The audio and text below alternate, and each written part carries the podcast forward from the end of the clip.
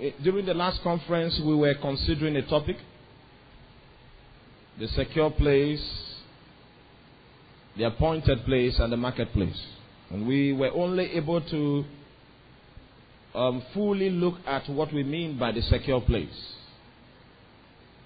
That place in God where we find security in Christ. And when a man has found that place in God, the testimony of his life becomes authentic. You cannot intimidate him. You cannot threaten him. Situations cannot make him come to a point where he will deny his covenant with God because he has found a place secure in God.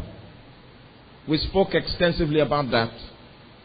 And then we began to speak of the appointed place. It is true that you have a destiny. It is true that God wants to do something mighty with your life.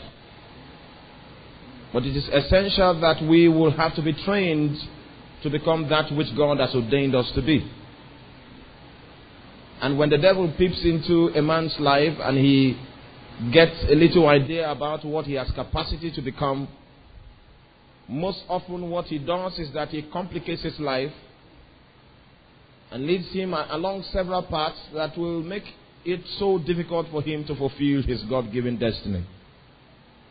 And so, in the appointed place, because of the presence of the anointing of God, there is a restorative process that is put in place in order to do away with every scar that the devil has afflicted and inflicted upon him, and so that he can be brought through the dealings of the Holy Spirit to assume the accurate molds that can bear the weight of grace and anointing that is expected to carry in order for him to have the capacity to f- fulfill his divine call. We began to go into that and began to try to define what we mean by the appointed place. You will find out that Jesus actually said to his disciples in the book of Luke, chapter 24, verse 49, that they should not depart from Jerusalem. He gave them a location. And just in case you are a disciple and you depart from that appointed place and in the time of visitation, you will not be part of the experience. And the people that partake of a particular visitation are going to accelerate because there's going to be the presence of multiplied grace. You will notice that on the day that Jesus ascended, there were relatively about 500 brethren around. As at the time Jesus ascended, the number of the disciples relatively was about 500. If, if we go into a few scriptures, you will see that their number was about 500. Okay? But on the day of visitation, in the upper room, we had 120. That means there were several people that were not in the appointed place. And the guys that were not in the appointed place did not feature in the Acts of the Apostles. Hallelujah. Paul the Apostle was sovereignly grafted into the apostolic stream, into the revival that was going on. That was an, a sovereign act of God. But for all the people that were there when Jesus gave the instruction, you guys wait for me in the city of Jerusalem, that were not in the appointed place, they missed out of that which God was doing. We also spoke about the two brethren that were leaving Jerusalem for Emmaus. They left the, appoint, the appointed place and they were going to another place. And when they met Jesus on the way, they could not discern his figure. Because what actually they were doing, they were on a mission to backsliding. When a man is leaving the place that God is expecting him to be, his discernment of Christ begins to diminish. Hallelujah. You will notice also in the Garden of Eden that there was a place that God and Adam met. And that is a physical location, it's not a spiritual location. It's a physical place. And when God came to that place and found out that Adam was displaced, he began to cry out for him, Where are you? Amen? We must realize that it is one thing to have a destiny from God. We must also know that it's another thing for you to know where that destiny will be fed. And if for any reason you are not in a place appointed by God, you may not attain to the fullness of that which God intends. And we must understand of necessity that our life upon the face of the earth is time dependent and the things that God is instructing us to do and the compliance He's requesting and requiring from us is very, very vital. Hallelujah. Turn your Bible with me quickly to the book of Acts of the Apostles, chapter 18. Acts of the Apostles, chapter 18. Secure place is a place in God. And that's why when you see uh, um, some of the things that the apostles could not compromise in their daily fellowship life was the ministry of the word and prayer. And those were the requirements that are intended to bring people into that place of security in God. They could not exchange that job description for anything else. You know, I don't know about you, but when we were growing, it's not as if I'm not growing anymore anyway. But when we were, we just gave our life to Christ and we wanted to grow in God, we wanted to walk with God, we did not find anybody to help us in a way. Hallelujah. We did not find anybody to mentor us, people to raise us up, people that could instruct us in the things of the Lord. And by our own desire to seek God, we set out set prayer times and began to seek the face of God. And we continued like that. And somehow God sent a few people our way. But over and above what a few people were instructing us to do, which was very beneficial to us, we had our own appointment with God. It continued like that for a while. And it came to a point in my life where I was no longer afraid of failure. I just knew that I found some. It, it, it's, it's an experience. It's an experience. I just knew that, forget it. What the average man was afraid of, I was no longer afraid of. And it is now that I understand that what happened to me was that I broke into the secure place in God. And I said that the scripture that reveals and testifies about that reality of the secure place is when Paul said, I can do all things through Christ who strengthens me. It's an indication of security in God. Hallelujah. An indication of what? Of security in God. There's one of our brothers, thank God is present here. He is aware of the fact that he has a call. And when the time came for him to face his call headlong, um, he had many questions in his heart and many fears like that. And uh, it's, it's not his fault. He has not yet arrived the secure place. The, the brother I'm talking about is a great prayer warrior. Prays in tongues and prophesies. See, then a time came, the brother now came to me and said, I'm no longer afraid. Do you know that that first man, the first man before this encounter, that first man can be going through the motion, but the devil will still suppress him. The devil still has the capacity to bring the pressure upon him that will make his fears rule his life. See, when the devil um, actually comes around a man, he is that insecurity he wants to exploit. And if you have found security in Christ, everything that he, the pressure he brings upon you, will only make you better in your call. And so there's a need for us to find that place. Amen? And then, thirdly, we have the marketplace. Acts of the Apostle, chapter 18. As I finish that, I'll now go into something that we are going to continue from day to day subsequently. In Acts of the Apostles, chapter 18, verse 1, the Bible says, And after these things, Paul departed from Athens and went to Corinth. And he found a certain Jew named Aquila, born in Pontus, who had recently come from Italy with his wife Priscilla, because Claudius had commanded all the, all the Jews to depart from Rome. And he came to them. So, because he was of the same trade, somebody said trade, he stayed with them and walked. For by occupation,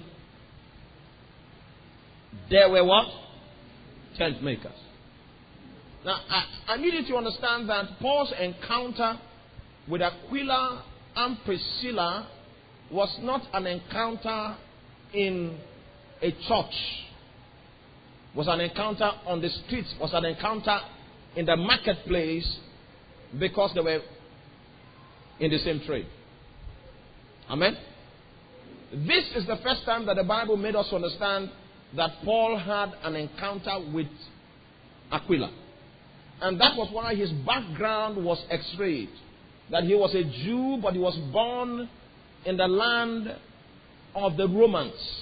He had stayed there most of his life until, by a decree from the king, Caesar, he had to move from Rome.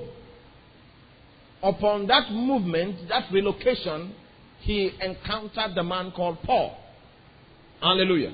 And the premise of their encounter was a premise of their trade. That was how they met. But it happened to be that before this time, Paul had been trained of God. And when they met on the platform of their trade, it became an opportunity in Paul's hand to be able to influence this life. Ultimately, the Bible made us understand that Paul was staying with them. Amen? Now, first of all, they met in the place of their trade.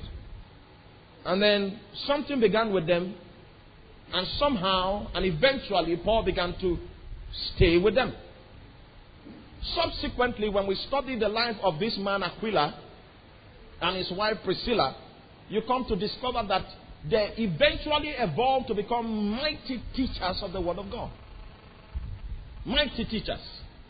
But the encounter that Paul had with them, the practical encounter that Paul had with them, was in the place of their trade. That means that Paul was not the kind of religious preacher that we have today. He was bold enough to take his reality to any place that he found himself. And that is where we coined that concept, the marketplace. The marketplace is the place where you spend most of your active time. You realize that our call into the ministry is a call that is attached to our personality. And so if an evangelist should go into the market, supermarket, he's still an evangelist. Where? In the supermarket. If an evangelist should be working in federal civil service board, he is still what? An evangelist. If a prophet is a commissioner, right there on his table in his office, he is still a prophet and he can still function as one. So you will see that Paul did not, because I've seen a lot of guys that said, um, you know, this is business. That means in this place, there are different principles, there are different perspectives. We should not look at it with church eyes and church mind. There are other principles that we that the Bible does not cover that are relevant within this sphere of influence. Amen. So the guy has a different shape, a different image in business, and he has a different image in church. He comes to church and he sings church songs and he's, he understands church language, he understands church cliche. Then when he goes to do business, he takes on a new coat with a new philosophy and a new perspective.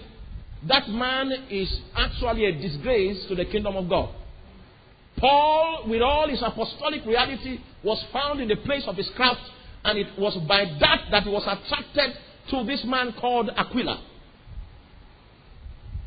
And when we trace the life of that man, because we're going to trace his life, then, you know, the Bible never revealed to us the things that happened to him when he was, when he was staying a resident of Rome. It was not related to his divine destiny. And so the Bible didn't have any need to expatiate and expound on the number of years he spent in Rome and the impact that those years had upon his life. But scriptures reveal to us his encounter with Paul. And based upon that encounter, his life experienced a radical change. Eventually, you are going to see that this guy evolved to become a Bible teacher. How did he evolve to become a Bible teacher? He met a man in the marketplace that gave ministry to him. It means that, like some people say, if the businessman can say this is business, the student can also say this is campus, this is campus. That means when we go to campus, we, we um, yield to several realities that we feel is campus. Just in case you operate outside the campus reality, you might be out of place with present day reality and maybe be referred to as a Jew. So this is campus. We do it this way. This is how it works. But for Paul, he did not see life outside the synagogue different from outside in the synagogue. He took the synagogue outside. Because there are several guys that will never get to come to church. There are several guys that will never get to come to the place where to see the power of God in manifestation. So he took the power out there. So it's expected that the average believer must know that he is God's representative in that place where he spends most of his active time. Because of Paul's contact with the man Aquila, the man evolved to become a Bible teacher. So much so, in his teaching ministry in the book of Acts chapter 18, can you see run with me quickly? I will show you a few scriptures, and then you will see the how Paul classified Aquila and his wife Priscilla many years later. In the book of Acts of the Apostles, chapter 16, verse number 26.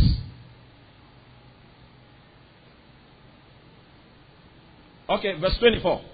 Now a certain Jew named Apollos, born at Alexandria, an eloquent man and mighty in the scriptures, came to Ephesus. This man had been instructed in the way of the Lord and being fervent in spirit. He spoke and taught accurately the things of the Lord, though he knew only the baptism of John. So he began to speak boldly in the synagogue when Aquila and Priscilla heard him. Hallelujah. Somehow, Aquila and Priscilla were present in the synagogue when Apollos was ministering. When Aquila and Priscilla heard him, they took him aside and explained to him the way of the Lord more accurately. Now, this guy was an apostle of another generation. He was an upcoming apostle. These were the people that God was raising to take the, the baton from men like Paul and men like Peter. He was, he was strong in the spirit. He was burning with fire.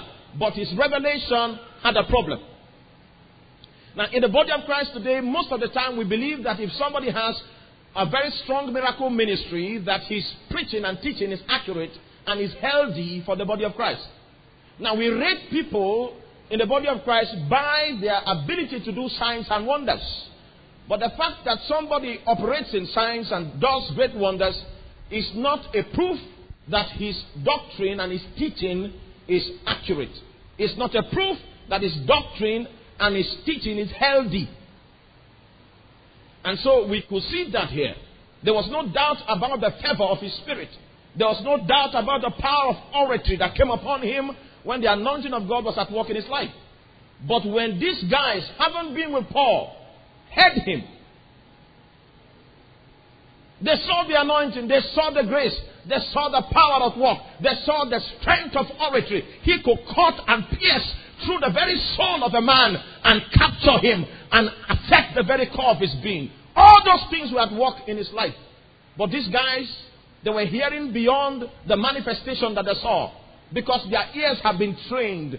They, they, have, they have come to a point where, they have, have, have, have the, where the word of God dwells richly in them.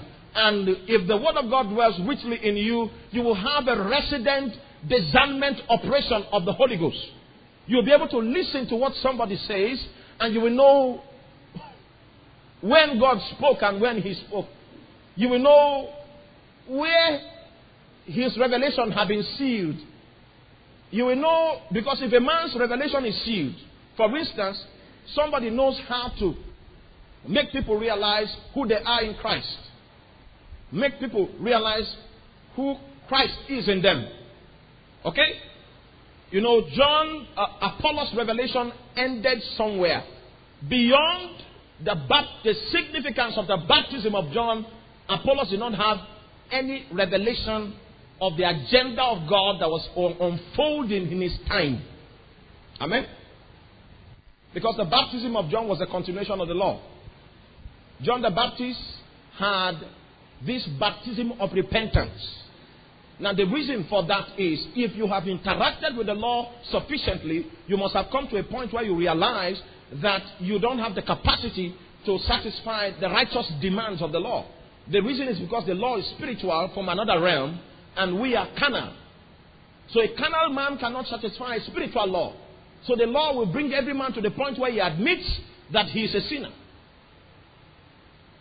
That's the purpose of the law. The law is spiritual. We are carnal. And the law comes and says, Do not steal. Yes, you are aware of the fact that you should not steal, but the law doesn't give you the ability to make you not to steal. So it only brings you to a point of conviction, a point where you accept that you are a condemned criminal. The law has the capacity to condemn, it doesn't have the capacity to restore. Hallelujah. So the baptism of John was a continuation of the move of God from the law. John has now come and said, Okay, now I know you guys are in a state of condemnation. I bring to you good news. Repent now. That means change your mindset. Do not look to the law for, for it to furnish in you, empower you to become righteous. Now, through the operation of the law, you have come to an understanding of the fact that you cannot attain to the demands of God. But I've come with good news. Repent now. Change your mindset. Because the kingdom of heaven is at hand. The king is about to come. He is the one that will give you the ability to live up to the expectation and the demands of the law. He came to change their mindset. Not to look to the law for life, but to look to the king for life. That was the significance of his ministry. And Apollos knew as much. Hallelujah. But unknown to him, the present revelation position of the Spirit had gone far beyond his own scope of revelation. Now, so you can be preaching and bringing people to the knowledge of who they are in Christ, bringing people to the knowledge of who Christ is in them. That's all you teach. That's all you preach. If if Aquila were there, he would call you what? Aside. Say, I believe in the fire. The fire is authentic. You know, fire is one thing that there's no old fire, no new fire. Fire is what? Fire. If you see fire, you know it. Hallelujah. Three years old fire that they put to catch young Eh? You can see burn your house and burn every three days old. Tell your neighbor fire is fire. So Aquila, he acknowledged the fire that was that was burning in this young man. But he knew that the young man was limited in his scope of light and that he was going to be a major problem to the body of Christ. So they called him aside. Notice that they did not make it known to the congregation he was preaching to that this guy, there is a limitation in the revelation he's carrying. It was personal. They called him aside. And I, I want, this is how I know that they are teachers. Amen? Where are we? Verse what? Verse 26. 18, verse 26. When Aquila and Priscilla heard him, they took him aside and explained to him the way of God more accurately. Now, I need to tell you a little about the teaching anointing.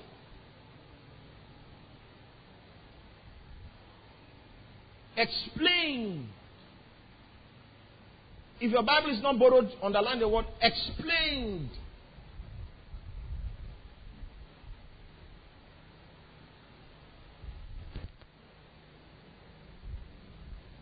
A teacher must have the ability to explain. That's first. Explain. Maybe many of us, you have read your Bible, some scriptures like that, and you just find out that well, it's just like a stone. So the best you can do with that scripture is to quote it and make it a memory verse. And you bring it out anytime there's a need to bring it out, but you cannot go beyond. It's very shape, it's very texture, it's very structure as it is in the Word of God because there's no light. The teacher should have the ability to explain. There are two abilities that the teacher has. And one of them is explanation. Explanation. Why is it so? He has an inquisitive mind. He wants to go beyond what he has read in the Bible. He wants to inquire to understand the principle that makes it so. Why is it so? He has that mind, curious mind. So he explained to him. Now, so even among teachers, you will find out that some of them have greater ability to explain. Somebody can crack one verse of scripture and is explaining that one verse for five days.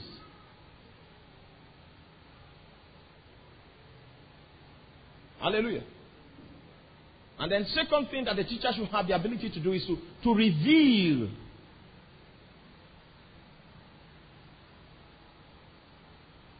Who can remind us again the two major abilities of the teacher is what?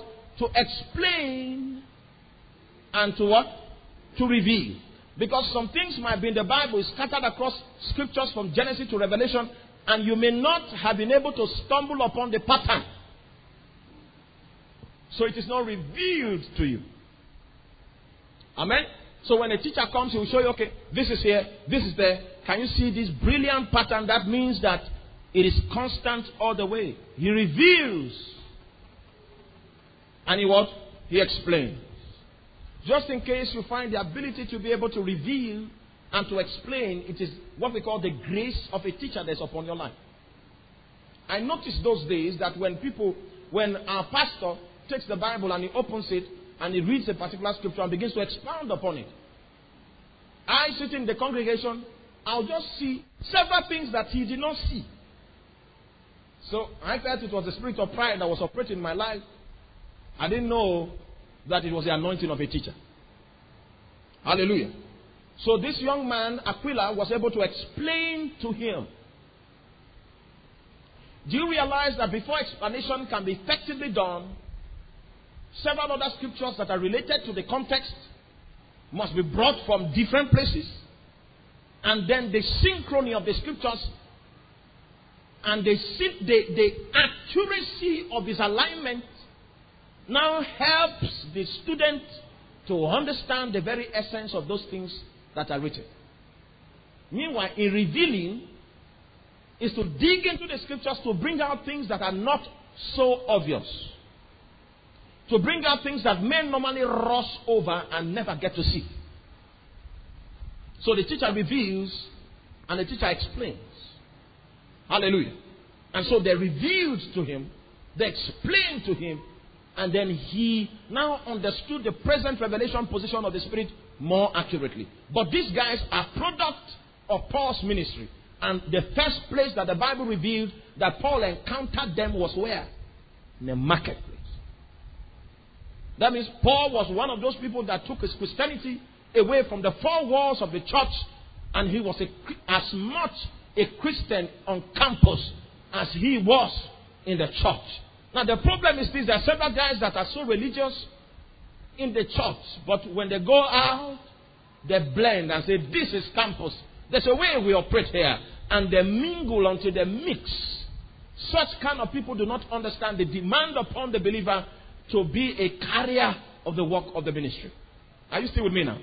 We are expecting that after this week, after the convention, every one of us will come to terms with the fact that we are carriers of the work of the ministry. And everywhere you find yourself, there must be a sign that indicates that somebody passed through that place. If after staying there for four years, there's no sign that points to the fact that God came during the time that you, you sojourned in that place, then there's something critically wrong with you. You need to be inoculated and you need to be admitted in our intensive care unit. Take an admission form, fill it. Let's give you give you accommodation in our hostel and help you understand that you are in the marketplace. The Lord give you understanding in Jesus' mighty name. So, as at this point, we have seen that Aquila and Priscilla have become teachers. And this is the pure impact of the ministry of Paul. Now, please, let's do some interaction. Amen? Because what we are doing is to prepare our hearts for the meeting that is about to come. Amen? Prepare. So now we are on the mountain top. That's what we call summit. If you climb a mountain for summit, it means it's only when you are finished that you come down. Abi?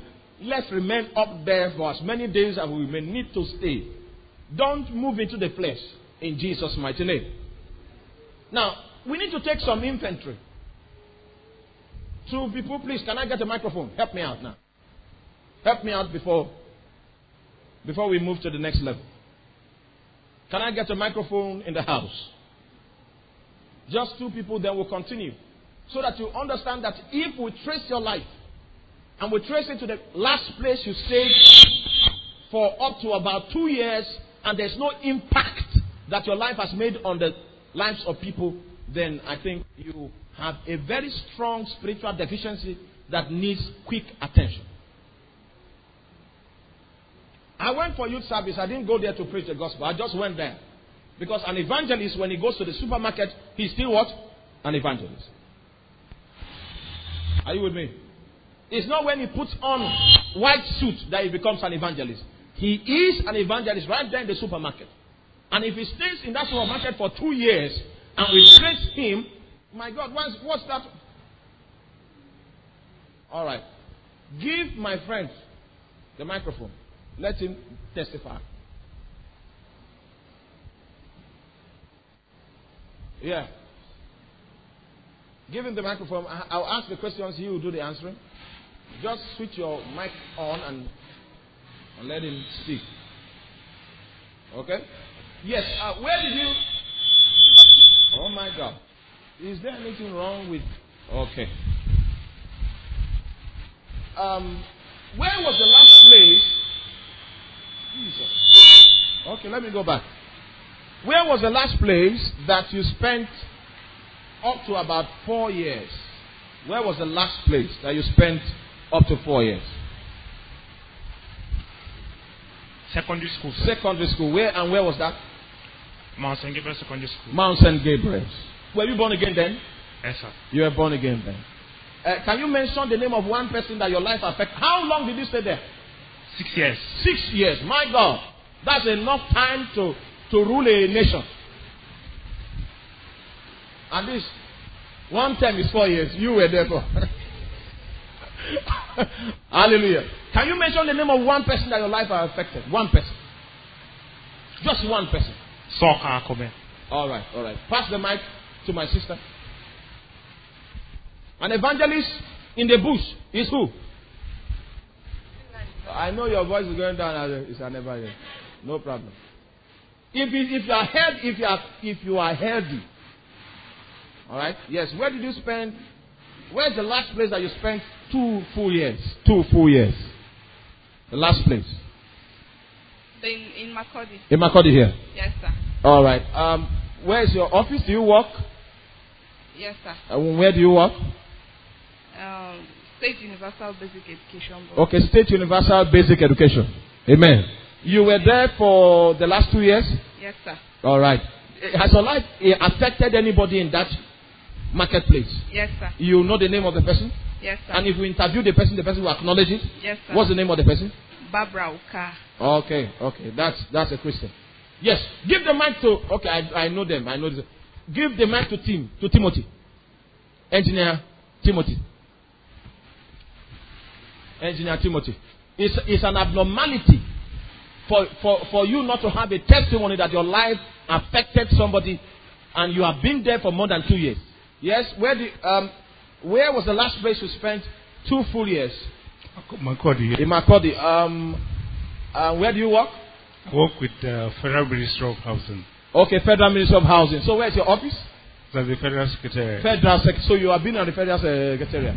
Yes. All right. Uh, is there anybody in your clique and your club that your life has affected as a Christian? Yes. Can we have the name of the person? Mr. Matthew. All right. Now, give us a brief testimony of how your life affected you.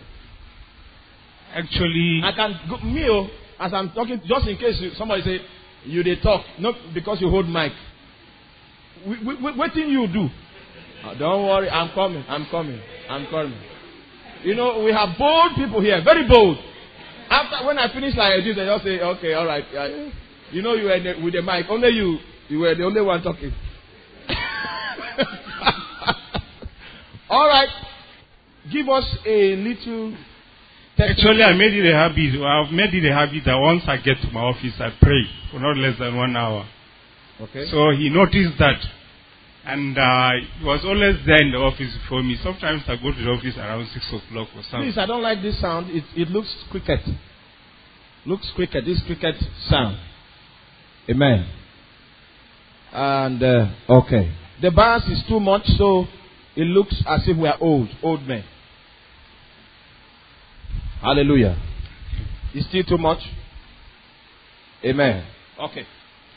So, So he, when he gets to the office, now notice, notice this testimony. He did not go to the office to preach. You get it? Because he just went there to do his own thing. And his own thing was that he prays one hour. Now, what I'm saying is that a true Christian, eh, if you are a true Christian, and there's fire burning inside of you, you don't even need to make a plan to encounter anybody. It will happen unconsciously and naturally. It's just like a plague. When it breaks into a particular place, it begins to spread. You cannot measure the spread of a plague. That's what the Bible means when it says we are baptized with the Holy Ghost and with what? Fire. That's a fire dimension. It can catch things. Unguided, unprotected things must come under the influence of fire. Alright? So he noticed that actually. So one day he came over. I invited him over to my office and all that. And we discussed. And that was how Something started. something started. Wonderful. Please give him a clap offering. He's a Christian. He's a Christian. He's a Christian. There are several guys that speak so much religious languages, serve on the altar, and when you find them in the marketplace, the market has configured them. But we want to get back to the marketplace and configure it and affect people. And I assure you, it's not everybody you can affect in the marketplace. Not everybody. But God has somebody that He has pushed into that marketplace that has questions on His mind, and He has sent you there to be the solution. If you stay there long enough, you will find the person, the person will come out of the crowd. Uh, If you are still with me, say amen. Give the mic to uh, Benisa before I go on. Now, I'm just trying to recap. Okay? I'm trying to recap. After this recap, then we start the teaching for this night. I will not take your time beyond the time because we have several days. My God, I'm shouting. Give me volume, okay? We have several days to do this business, so um, we'll be doing it gradually and trusting that everyone will follow. Just Ebenezer have the mic. Give her the microphone. So where have you been for the past three years, two years? Most Akodi. you, were, you, were, you have been in Marakodi. Yes, and what have you been doing? Schooling. Schooling mostly. Yes. Um, uh, for how long have you been in school in Makurdi? Uh, which of the schools, to be precise? University of Agriculture. University of Agriculture. UAM. Just in case you are confused, it's UAM she's talking about. All right. For how long have you been there? Two years plus. Can you mention the name of one person that your life has affected for all, all, all the while? Yes, sir. Okay, one person. Charity. Charity. So, how did you meet Charity and what connected you with her and what is up with her in this present time? Okay. Charity was stranded. She didn't have accommodation. Oh my God. See, there's ministry out there. Sometimes some people being stranded eh, is, the, is, an, is a sovereign act of God. They plan not to be stranded. You are not aware. they made plans to ensure that they will not be stranded. But somehow, God ensured that they will be stranded. There's work everywhere, but there are no Christians on the field of labor. But I believe God that God will send laborers into his harvest. And every week we'll, we'll come back like this, and there'll be testimonies of people, lives that have been touched, people that have been affected. You know, we pray a lot here, and that's wonderful. And the way we pray here, our lives will be affecting many people. Amen.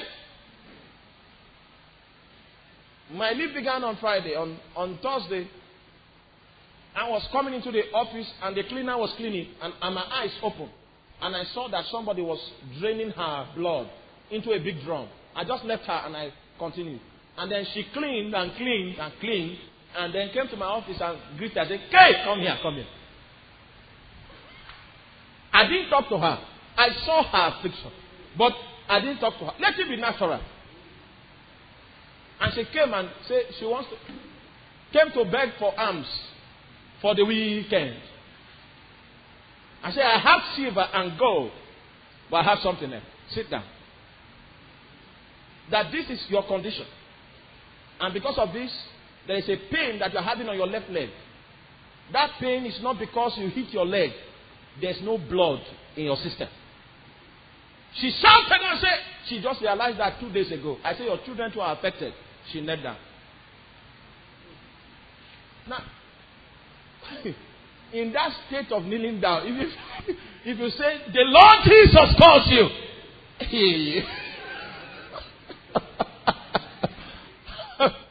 Hallelujah. She knelt down there.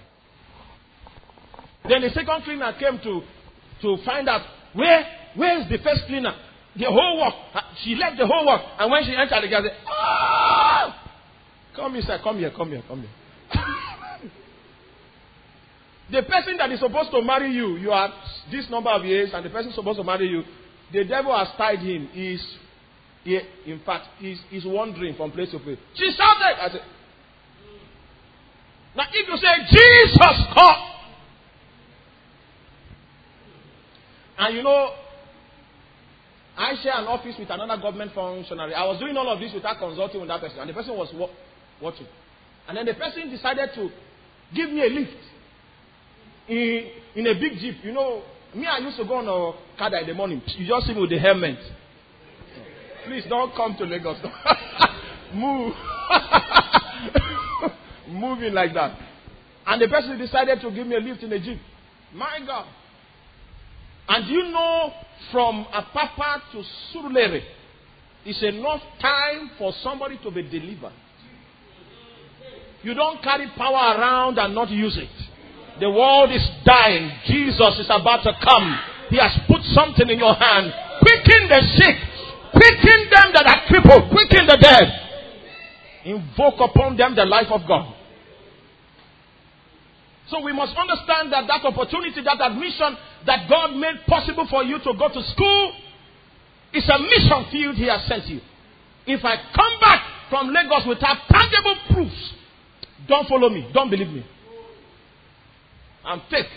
If there's no sign to show, and I'm not going there to advertise anything, we locked our doors for months. A, a day came, people gathered. We didn't invite them. And I said, All right, you have come. I don't have anything, but I have one Bible. Isaiah chapter 49. And the Holy Ghost came down. We were just praying. That's what we have been doing. Hiding. People have been calling. Where are you staying? We heard you in Lagos now. I said, All right, when it's time to see me, I will tell you. But when fire is burning, when fire is burning, fire is something you can't put in the napkin. You can't put it in a bucket. You can't cover it with a, with a container. You cannot put it in a box. Fire cannot be controlled. The Bible said that there are three things that never say is enough. I've seen Benue State under fire. I've seen it. I've seen it under fire. Seen it. You will see old women in the village that practice witchcraft before they will speak in tongues in this. And we need to take responsibility for the revival. God has brought it into this land. We are the ones to transport it to the marketplace. And that place that God has planted you is your place of permanent assignment. There must be a sign that an evangelist came. There must be a sign that a teacher has come. There must be a sign that there's a prophet. Please go on. So tell us your testimony about is it Christy? Charity. Charity. All right. So we told her, bring your load to our room while we help you look for the place. So we fed her while we go around in the daytime for lectures in the now evening. You see, there's no gospel yet. They just fed somebody was stranded and they fed. Alright? Somehow a connection has been established. Today, charity has been encountered. You know, a lot of us feel that our situation is um, very terrible, and you feel, but I assure you, you are in a situation to help somebody. You are better than somebody, and you can extend a hand of help to that person.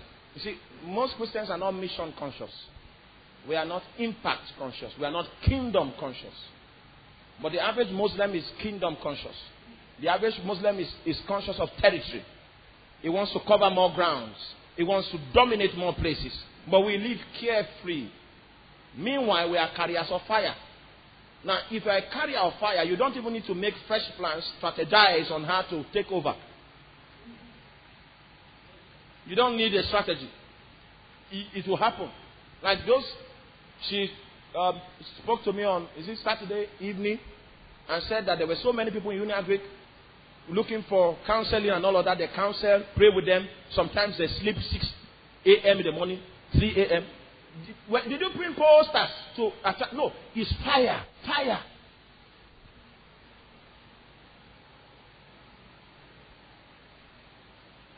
The other brother the other time said in his place of IT, he doesn't know people just keep coming for the gospel, coming for prayers, coming to ask questions. It's fire that we always trace John the Baptist to the belly of the wilderness. That was why Jesus was asking them, What took you there? I, I think you went there. You, you are a critic. How did you manage to sit under a preacher that, was, that is wearing camel skin? What took you there? I think you are the professor of the land. Everybody knows you. And the meetings were not held in the night. So you were able to, to risk your reputation to, to sit under the teaching of a man wearing leather belt and get you. Jesus was trying to illustrate to us the impact of fire. If we take you from this place and put you in Katsina land, nothing happens in, in, in six months, you need inoculation. We have to read the book of Romans so you are fresh and confirm the assurance of the reality of Christ in your spirit. Do you realize that the average Christian, we are operating below capacity?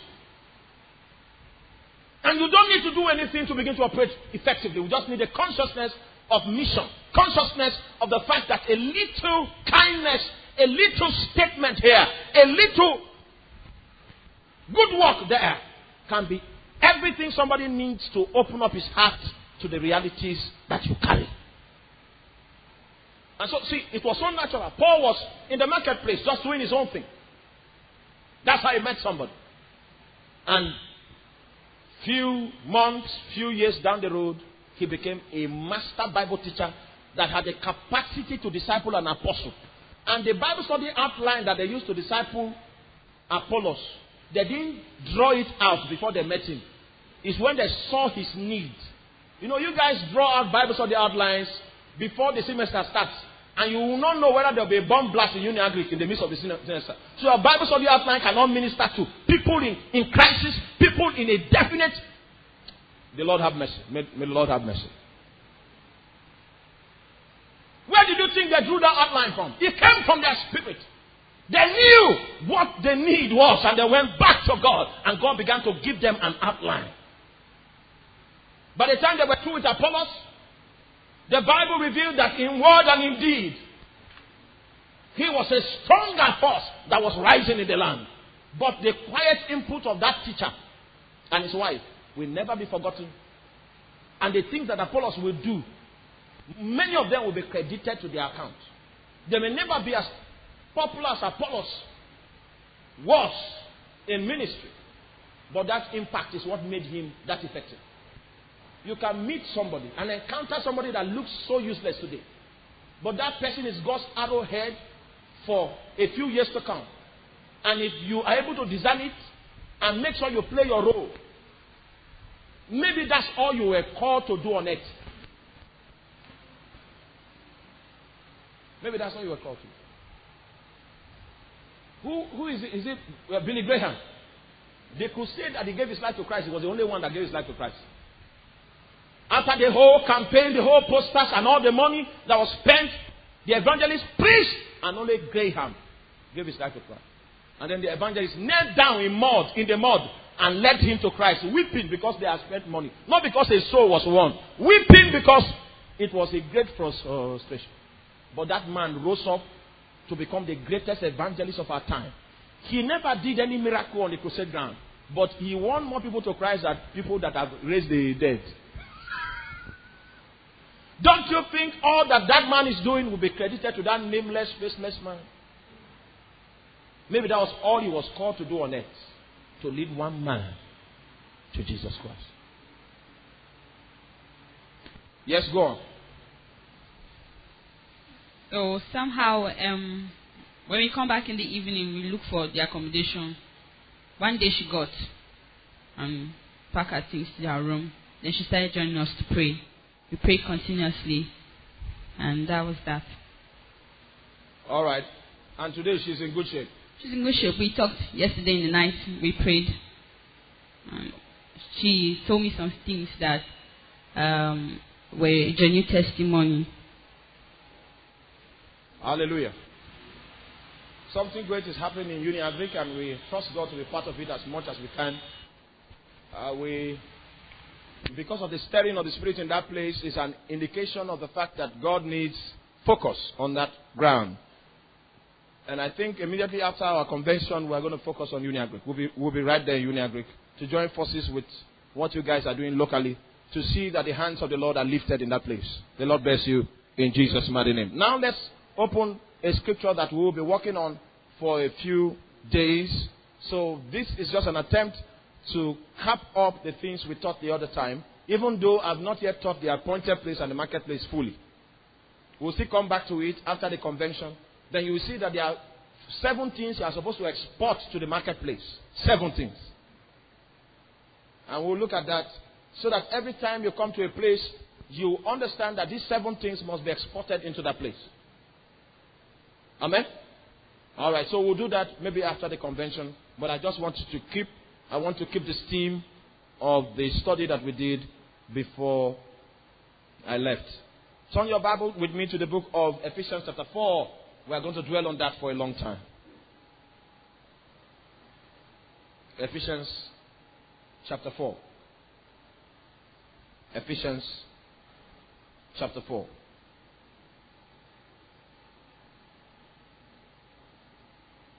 I want to begin my reading from verse 7. But to each one of us, grace was given to the measure of Christ's gift. I think I need to explain that verse. To each one of us, grace was given to the measure of Christ's gift. I know you are acquainted with the grace for salvation. I know you are acquainted with that. Amen? But there are other kinds of graces, other types and kinds of graces. And we must understand that the reason why there, there, there's manifold grace is because there's manifold temptation. So we are going to look at it and we're going to see dimensions of grace, types and kinds of grace. Amen? Please help me tell your neighbor that your, your, your birth in the spirit was supernatural and your life in the spirit of necessity must also be supernatural. So your life in the spirit is sponsored by the fuel of grace. And there are different types of graces. And, there are, and, and there's also manifold grace, where different types of grace work together in view of a current situation. So we'll look at that and we'll see different types of graces. And the Bible is saying that because Christ has given us a measure of himself. Amen? Amen? Christ has given us a measure of himself. There's, there is a measure of Christ that is inside of you. Now, that measure of Christ that is inside of you came with an accompaniment. It came with a, the accompaniment of grace. Hallelujah. You know, when we look at the grace that brings salvation, Amen. I know you know what it means, so I don't want to dwell on it. But I just need to, I want to brush it. It is evident that we do not have the ability to save ourselves. And so God was the one that was doing the work to ensure that we were saved. That's grace. It's God's riches at Christ's expense. Amen? Are you with me now? Now, after that you have been saved, the Bible is saying because if you have the gift of Christ, it means that guy is saved. You have the deposit of the indwelling spirit inside of you, is an indication of the fact that you are saved. That is the seal of your salvation. The Bible says that if any man has not the spirit of Christ, is none of him. So you are part of Christ the spirit of Christ is inside of you. So the Bible makes us understand that on the account of that spirit of Christ that is in you, a measure of Christ that is inside of you, there's an accompaniment of grace. And every time grace is present, grace furnishes a possibility and an ability that you could not perform any other way. A possibility and an ability that you could not have been able to perform any other way. So the Bible is revealing to us that each one of us has grace, and that grace is dependent upon the investment of Christ that we have received by His Spirit. If you are still here, say Amen. So, based on that investment of Christ in your spirit, the Bible says there's an accompaniment which is called what? Grace. And that grace makes you a different species of a man. Now, watch this. I need to explain something. What this? You know, the Bible says that if any man be in Christ, he is a new creation. All things have passed away, and behold, all things have become new. Now, you may not understand the uniqueness of that scripture. The uniqueness of that scripture is that if any man actually is in Christ, that man is a new species. Now, the implication of that is if you understand the animal kingdom, for instance, and the plant kingdom, for instance, we focus on the plant kingdom, and the biological name or the botanical name for orange is citrus. You get it now? But you know there are different kinds of orange. Is it true? You guys, we're in Tivland now. In Tivland, in Idoma land, you have so much orange. In Igede land, you have orange scattered everywhere. Is that not so? And the oranges are different, different differences in taste and all of that. Citrus nobilis, that is um, tangerine. Citrus limon, that is lemon orange. Citrus paradisi, that is ordinary orange. But all of them are citrus. Citrus, citrus or renifolia. All of them are still citrus, but they are different. Now, that's what the Bible is trying to make us understand. That grace that came and became an accompaniment of the presence of Christ in you made you a different species. That means you are different from me. We are born again Christians. We are sons of God. We are children of God. We are heirs of, of His kingdom. Amen? But you are a unique entity in the bracket. We cannot put you in any category you will not fit in because you have a unique endowment from God that makes you a different personality. And the Bible says that what has impacted that difference on you is because you are a custodian of what? A measure of Christ. And the implication of that reality is that you are endowed with a certain kind of grace. That's where ministry comes from. Now, so, so that's what grace has made you. Grace has made you unique, and grace has imparted into your life unique abilities that you don't you did not have naturally. And the Bible says that it's owing to the gift of Christ, the measure of the gift of Christ that you are carrying. Is, it imparts an ability, it imparts, it imparts a strength upon you. Now, are we still there in the scripture? As we read. Now, look at the next verse. If you are not careful with the next verse, you will begin to wonder how that that next verse is the continuation of the first one. He said, Therefore, he says, when he ascended on high, he led captivity captive and gave gifts to men. Are you with me? He led captivity captive and gave gifts to men. Now, so he's making us to understand that the gifts that we carry came to us from resurrection, came to us from ascension. Now, I need to make it clear. Wherefore, he said, when he ascended, he led captivity captive and gave gifts to men. What is the significance of ascension in that scripture? Notice that it is the resurrection of Jesus that put the devil to defeat. Because the Bible says that Jesus triumphed over principalities and powers in his resurrection. And after his resurrection, there was also an ascension. The ascension is his coronation and enthronement in the office of the Christ. Did you get me to that point? His coronation. That was what happened on the day of Pentecost that Peter was talking about. He said, Right now in heaven, God has made Jesus both Lord and Christ in heaven now.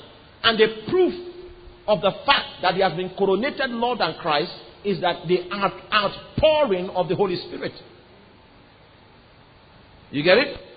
So the outpouring will not have taken place until Christ had ascended his throne. The proof that Christ has ascended his throne in heaven was the outpouring of the Holy Spirit that was witnessed on the day of Pentecost. And so the Bible says that when he ascended, he gave gifts, indicative of the fact that the gifts are coming from the realm of ascension. Now, when we talk about ascension, we must understand that it's coming from the realm of kingship, the realm of victory, the realm that Satan has already been defeated in. The implication of that is that if I walk in that grace, I am walking on a frequency that is higher than the onslaughts of the devil. And I've gone beyond satanic attack. You, you didn't get it. You didn't get it. I don't, I don't know how to explain it more, but okay, okay, okay. Please, if you didn't get that, let me see your hand up. Or you didn't get it. All right. We were in the zoo one of those days, and when we were there doing a picnic, and then a snake came from one tree. All right? And then we now tried and killed the snake. Do you realize that after the snake was killed, everybody now started leaving the tree? But the truth is that the tree is the safest place to be. Because at least you are sure that there's no snake here again. yeah, yeah no, That's the best place to be. That place you are going, we don't know about it, but here, they want here. We what? Are good. I'm talking about a place where the snake has been killed. A place that is beyond the oppression of the snake. A place that is secure. A place that is established in victory. That is resurrection. And then ascension is a place of honor and coronation where his authority is acknowledged in heaven, on earth, and beneath the earth. And every tongue must confess it. It is from that realm of coronation that our calling and our gifting was released from. Now, what is? What is? What is? Now, see, see, see. I did not want to fulfill my call. Oh. I wanted to be something else. Do you realize that if I am something else, one of the highest stakes on the template of what I wanted to become was to be a lecturer? Because I, I, I love knowledge, I love seeking out knowledge and all of that. So I wanted to be a lecturer. Do you realize that if I had become a lecturer, the attacks of the enemy on my life would have prospered. Because it is not a part of my call. There's no victory in it. Did you get it? But I'm operating in my call now, and my call came from ascension. And as long as I am walking my call, the devil will attempt anyway, but he doesn't have the capacity to succeed Because ascension is a realm where his defeat is established. And if I'm operating in my call, I'm operating from ascension, and, I will see consistent defeat of the devil. So he had to mention that.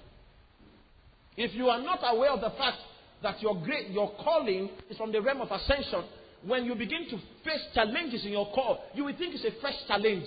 It will turn out to be, the result of that challenge will turn out to be what was in the case of Jesus Christ. How he defeated Jesus. Your life will still defeat him because you are coming from a realm where Satan has already been defeated. And no matter how many times he comes your way, in the line of that call to attack you, you will always conquer. That's why the Bible says that all things work together for good to them that love God and to them that are the called according to his purpose. When he said all things, it means sometimes bad things too. And good things. But when the things collide with you, because your call is from ascension, it will change and work for your good. It was it's something that was cooked in the belly of hell. But when he encounters you, because you are called according to God's purpose, it turns and serves a good purpose in your life. Ascension. Somebody say ascension. As long as I walk in my call, I can't go down. As long as I operate in that destiny that God has ordained for me, I can't go down. I'm operating from ascension. And from the realm of ascension, His Lordship has been acknowledged. Every tongue has accepted it in heaven, on earth, and in hell. And as I move, I move from that standpoint. And no other authority can counteract the wisdom with which I operate. It's from where? So I, I find it difficult to understand when a man says that the call is too hard to fulfill. It's not true. It's not true. It's not true. See, I fasted for 100 days and God didn't say anything. The reason why God didn't say anything, the guy is not in his call, he's in disobedience. He's trying to do something else. You understand what I'm talking about? Because if you're in your call, there will be grace. That grace is what makes you unique in Christ. It makes you a unique species. Grace will come. Strength will come. And victory will be made manifest. I want you to understand these things. That this is not the testimony of great spiritual people, it's just the normal testimony of the normal Christian. That your call is from the realm of ascension. Maybe you go to your village and you know that God has instructed you to stay there for a while. And those witches that move in the night and cry through the vocal cords of birds. And, and several of them actually come to um, descend upon the coconut tree that is in front of your compound. Because there's something around there that gives them attraction. So that's their place of convergence. And the Holy Spirit says, Time to go to the village. You've been at the countryside too long. You've been operating in Abuja for too long. Why not check out the backside of the land? And you come with your knapsack. That your arrival is actually the pronouncement of the exit of the oppression of darkness. Because you are operating in the will of God. The forces of ascension are backing you up. And just as Jesus defeated the devil while he walked this world, you, as you go to that place, you will defeat him right there because the power of ascension will play out the game. And that which the devil meant for evil will be turned to become good. It doesn't matter where they cooked it from and they shot it from. But when it comes to meet a man that is in the purpose of God and that is full of the love of God because he goes to the village because he loves God. Because it's better off for him in Abuja. He was compelled by love and he was navigated along the path of his purpose. You cannot defeat that man. Because ascension backs him up. Power backs him up. Hallelujah. But if a man in Abuja now say, My village is dying. God didn't send him. And he takes his bag and he goes there. The, the evil spirits in the place, he's not operating from ascension. Do you get it? There's no back. He can speak in tongues and generate some, power, generate some power, but he's not where he's supposed to be. The grace he's carrying cannot meet the need of the land because that's not where he's supposed to be. So he'll come out in defeat. So when you see a man that is defeated in ministry, He's not where he's supposed to be because it's impossible for you to be defeated in your court. Please help me tell your neighbor. It's impossible for you to be defeated in your court. You might consider yourself being somebody that doesn't can't speak the way I'm doing now, and you say, well, because you don't have that credit to your name, you may not be able to do what God wants you to do. If you are standing in that place that God has placed you, the power of ascension will proclaim you victor today, will proclaim you victor tomorrow, will proclaim you victor to the end of time. There's power in it. Please rise up. We'll close for, for tonight. We'll continue tomorrow. The emphasis we are looking at this year is the work of the ministry. Everywhere you find yourself, there's supposed to be something that your life will produce. There must be something that your life will produce. There must be something that your life will produce. I pray that you will not be a Christian that is not mission conscious. You will not be a Christian that is not possessed with a sentimentality. Everywhere you find yourself, God is expecting that something will come out of your life. Your life is expected to produce for God and for His kingdom. We thank you. We thank you because it is written that your songs are like arrows in the quiver of a strong man.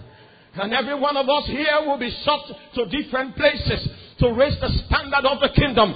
Grant, oh God, that the least in our company will be stronger than David.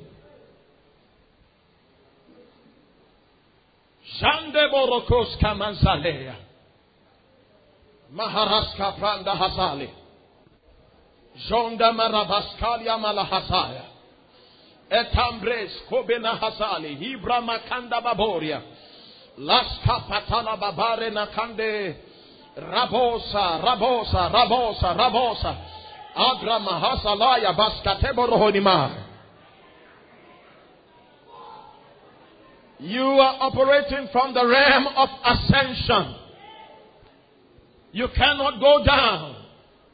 Even if the devil plans for you and the devil shoots at you, all things work together for good to them that love God and to them that are called according to his purpose. The devil might have meant it for evil, but God will always turn it to good. Because you are in the center of His purpose. You are in the center of His will. You are doing what He wants you to do. You are doing what He has called you to do. Oh God, oh God, oh God. Pasela Masanda. Balamaskadia Masanda. Balamamon Salebria la Candelia. Ebrama Katabarasale. Ebreska Paramaskanda Baboria. Ebreska Telamaselimata. Laezaela, Ambramaskanda Baboza Balahaya, Iska Brenda Barantebo Sabrahalai. In Jesus' name we pray. I don't know how many of us have been looking upon the news. You have been watching Press TV, CNN, Al Jazeera, um, BBC News. You will see that Islam is falling. Now, do you realize that if we don't have foot soldiers that can enter into the windows that are opening, the harvest will be wasted. If we don't know how to take advantage of any opportunity that is within the circumference of our scope of reality, then the windows will open and close and they will not be translated to God's intention. Doors are opening. Nations are crying out for a change of constitution. They have found out that they have been under bondage and lock and key all these years. Looking for things that are not lost. And a radical generation has arisen. Like the prodigal son, without attending night vigil, he came to himself and asked some wise questions. The questions led to a change in his direction. That's what is happening. Today they are crying out for political liberty, but they will yet cry out for the presence of the true God. And in that day, you will become God's messenger. You will become that key that will open up the bands of the strong and loose the armor of the wicked and plant the spirit of life in the hearts of men. You are that messenger that has been awaited, long awaited, to open the two-leaved gates, to uncover the secrets of darkness and the hidden riches of secret places. Why not lift up your voice and say, Anoint me with your holy oil, like Cyrus, that I might loose the bands of the strong, that I might remove the armor of the mighty, that I might find the hidden riches of darkness. The two-leaved gates are open. And we need messengers of the Most High God. That we take advantage of the weakness, the crack, and pierce through and extend the frontiers of the kingdom.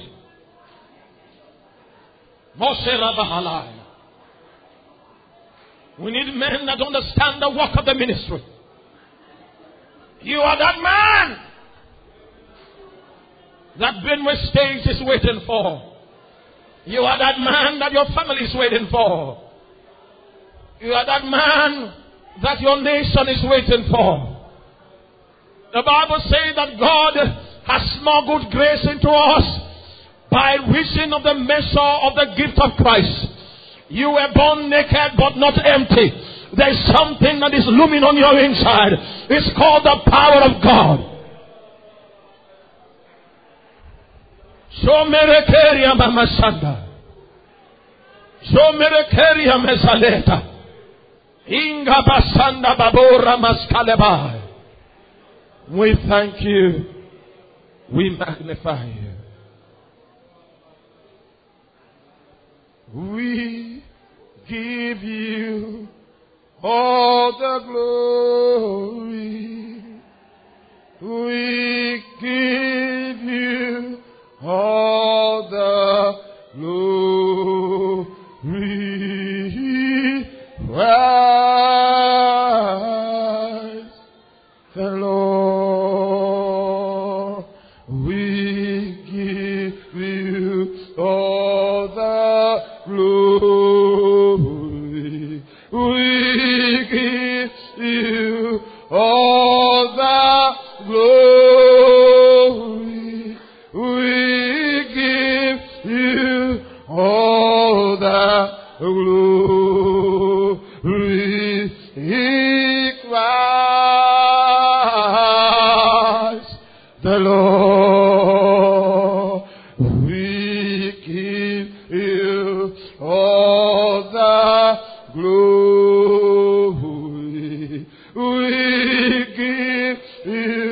you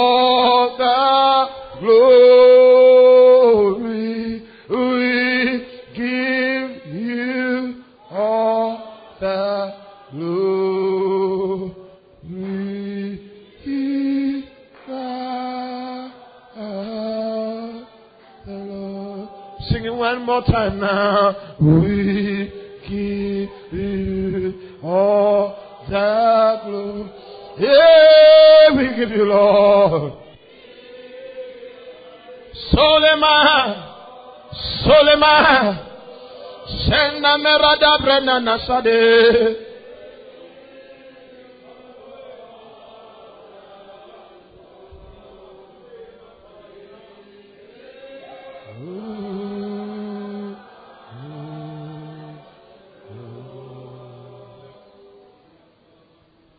You are that man that your generation has been waiting for. Impossible places are opening to the gospel. God is setting the stage for the last revival that will engulf the entire globe and break down Jesus. The least among us must be equipped. Every man must understand the grace that is at work in his life by reason of the measure of the gift of Christ. We are the ones that are vested with the responsibility of doing the work of the ministry. Oh God, we thank you tonight. We give you praise, we give you glory. We ask, oh God, that you make these things that we have shared a close companion in our hearts. That our thoughts might sustain the fact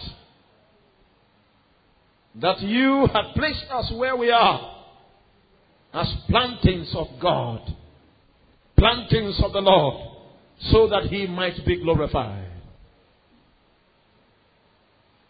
As we advance in this teaching from day to day, give us more illumination, more revelation, and more unction, and guide us into all truth. In Jesus' name we pray. Amen.